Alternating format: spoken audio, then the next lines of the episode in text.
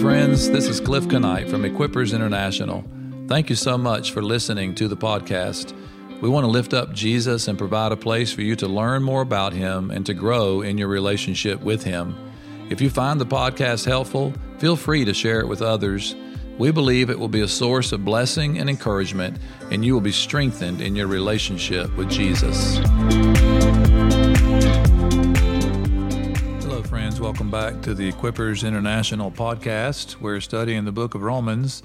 And in this episode, we're in chapter two. In the previous episode, we started this chapter and we looked at the first couple of verses there where Paul makes his comments in regards to judging others in regards to their sin. And we made some application there on a general level, but I want to pick a little bit deeper into this passage because I think interpreting the book of Romans, we're faced with uh, some challenges that we don't find in other books that Paul wrote. I mentioned in another episode previously that Paul's other letters are a little more relationally specific, if I can put it that way. He's dealing with issues in the church in regards to places that he had ministered and had been, possibly numerous times. And so we're not left to have to make real um, big decisions on exactly how we're going to pick a line of interpretation. He's pretty straightforward in what he's saying in most of his other letters when it comes to dealing with uh, issues in the churches and dynamics going on there. And we're going to find some of that later on in the book of Romans, later after chapter 12, when Paul starts going into some issues of conscience when he talks about uh, things sacrificed to idols and not making your brother stumble. And so these are going to be pretty obvious lines of interpretation that we can take because the subject matter is very straightforward. But in these initial chapters of the book of Romans, Paul's addressing these general universal concepts as he lays out his definition of the gospel. He's looking at the condition, the universal condition. I've alluded to it over and over again so far, the sinful condition of man. And then he talks about in chapter two, the judgment of God. And we're going to look more specifically about that in this episode.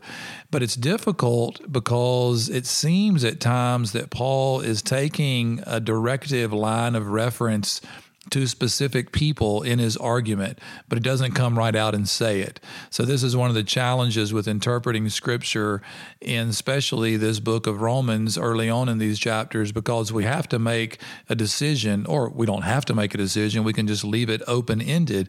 But I think to, to receive the greatest benefit of studying the book of Romans, it's important to understand the line of thought that Paul's taking.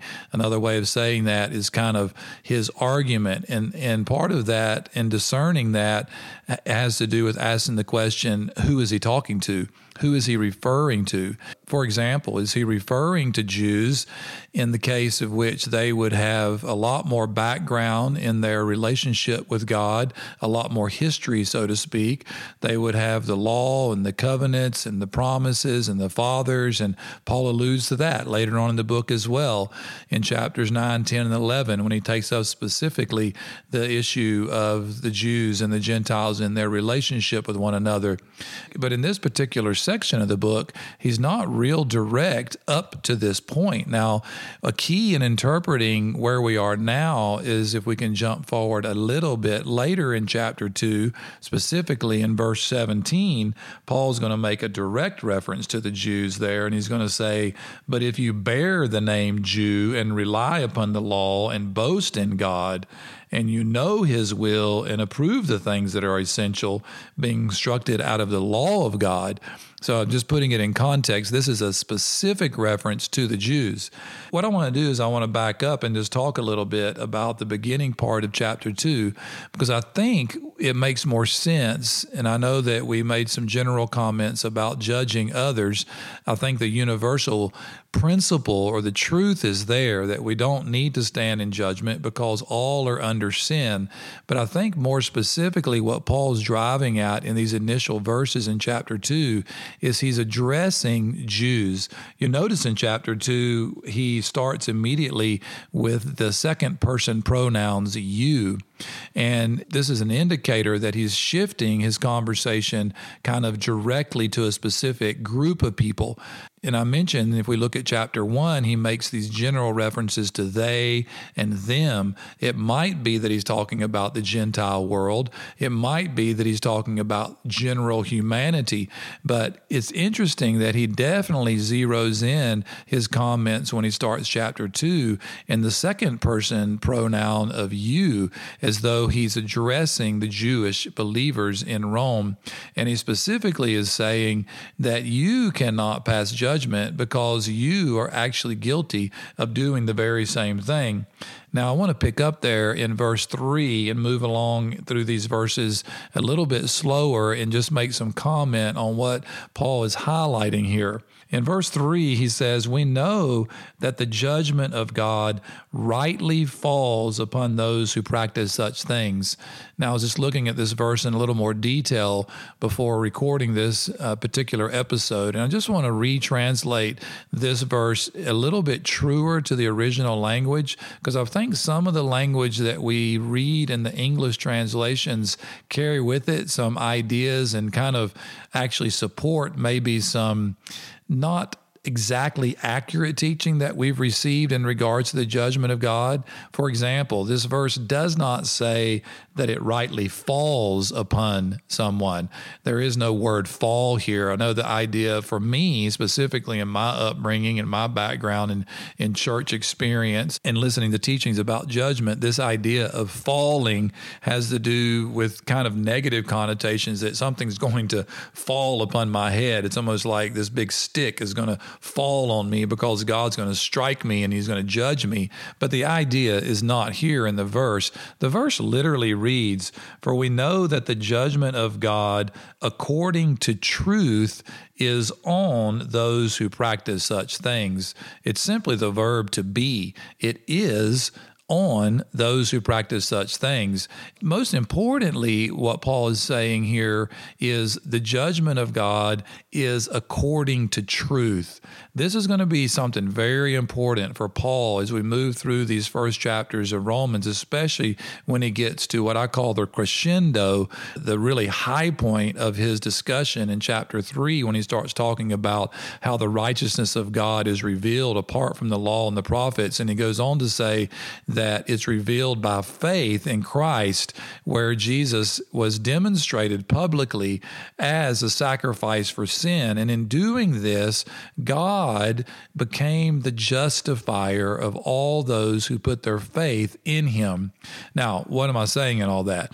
What I'm saying is that God is just in justifying people because he judges according to truth. He doesn't judge according to opinion. He doesn't judge according to perception. He doesn't judge according to what he sees with his physical eyes like we do. And he doesn't judge according to his emotions. He simply judges according to truth that which is true, that which is actually happening in the heart of man, is the measure in which God judges. And Paul's going to move through this discussion now, talking about the judgment of God based on those things which God uses as his standard of truth. So I just wanted to point that out that God judges in this way, and in doing so, He has the right and the ability to be the judge. And we're going to talk more about judgment because this whole passage is really going to move through and focus on the judgment of God. But let it suffice to say here in verse 3 that Paul is making it clear that those who practice such things, what such things? Those things really alluded to at the end of chapter 1, that long list list of sinful behavior in all other sins. It's not a exhaustive list. It's just a list that's representative of all the ungodly things that can happen in the life of a person who's given over to idolatry and has been given over by God in a depraved mind and unrighteous, lustful actions and desires and these are the things that deserve judgment. And as a result, Paul says the judgment is on them. And so we're going to look more about what that judgment looks like. But we've already talked about it a little bit in chapter one. It basically looks like God giving man over to his own devices. I heard it said one time, and it made so much sense to me that sin has a built in judgment. Later in chapter 3, Paul's going to say the wages of sin is death. God doesn't have to kill anybody because of sin in form of judgment. Sin will kill people. It has built in it a boomerang effect, if you will. I've heard an author, Greg Boyd, refer to it that way. It's as though when you throw a boomerang out, it will return to you. And if you're not keen at catching a boomerang, it will strike you and it won't feel good. This is the idea of judgment. God knows that built in inherently to sin is death. And so that is enough judgment upon those that choose this lifestyle. Now, he's going to go into more detail in just a minute when he starts talking about the deeds and the works of people who have a desire not to choose glory and peace and honor, but have a desire to choose ungodliness and wickedness. And he's going to go into more detail about that in a moment. But I want to finish this episode episode and just comment here in verse 3. He says, Do you suppose, O man, that when you pass judgment on those who practice such things, do you feel that you can escape the judgment of God? So he's just simply saying, don't deceive yourself. Again, I think he's talking to his Jewish countrymen. I think he's talking as a Jew to the Jews, saying, just because you have a special relationship with God in the form of the covenant, in the form of the law, doesn't mean that you can pass judgment and somehow escape the judgment of God upon your own life. And he says there, do you take lightly? The riches of the kindness and tolerance and patience of God, knowing that the kindness of God leads you to repentance. This is a beautiful verse, and it reflects something that's so powerful in the mind of Paul. I think it's something that we can all benefit from reflecting on. Paul, in the middle of this discussion about how unrighteous judgment and ungodly living can be present in our lives, and we can deserve the judgment of God on our lives at the same time, the tolerance and kindness and forbearance of God, the patience of God is toward us so that we can be drawn to a place of repentance, that we can be drawn to a place where we can change our mind and begin to think differently, primarily begin to redirect our worship on God who is worthy of our worship. This is the posture of God toward us. Though his judgment is on us, and it will come to pass if we persist in this position against God, God says, I'm going to be patient. I'm going to be tolerant towards you, and I'm going to show you my kindness. Also, heard it said by someone long ago, and it impacted me this simple statement God is the kindest person you will ever meet. Now, understand that God is not exactly a person, but what he's saying is on a relational level, on the way God relates to us, he is kind. He is a patient person. He is showing tolerance and forbearance toward us all the time, hoping that His kindness will lead us to a place where we can clearly see the error in our way. So, this is what Paul's saying specifically to his Jewish brothers and sisters who have a whole history of God being very patient with them and being very kind to them over and over and over when they disobeyed Him. But Paul says, don't take for granted, don't take lightly the forbearance and the patience and the kindness of God because it's supposed to lead you to repentance. It's not meant to put you in some place of a comfort zone where you can continue to presume upon God and judge others. Paul says, no, this should not be your posture. So these are the comments I wanted to look at in this episode today. Tomorrow, we're going to start taking up Paul's understanding of judgment in regards to good deeds and evil deeds, because that's going to be an important topic to take up, especially in the whole narrative of these first few chapters of Romans, because these specific comments in chapter 2 seem to be a little bit in contradiction to what Paul ends up concluding in regards to works. But we'll leave that for tomorrow's episode episode. So reflect on these things today. Be aware that God's goodness and His kindness and His faithfulness and His tolerance is toward us so that we can come to a place of repentance. And this is what Paul's encouraging his readers to understand. And I believe it's a great application and a truth that we can cling on to in today's episode. So be strong and courageous and love Jesus more.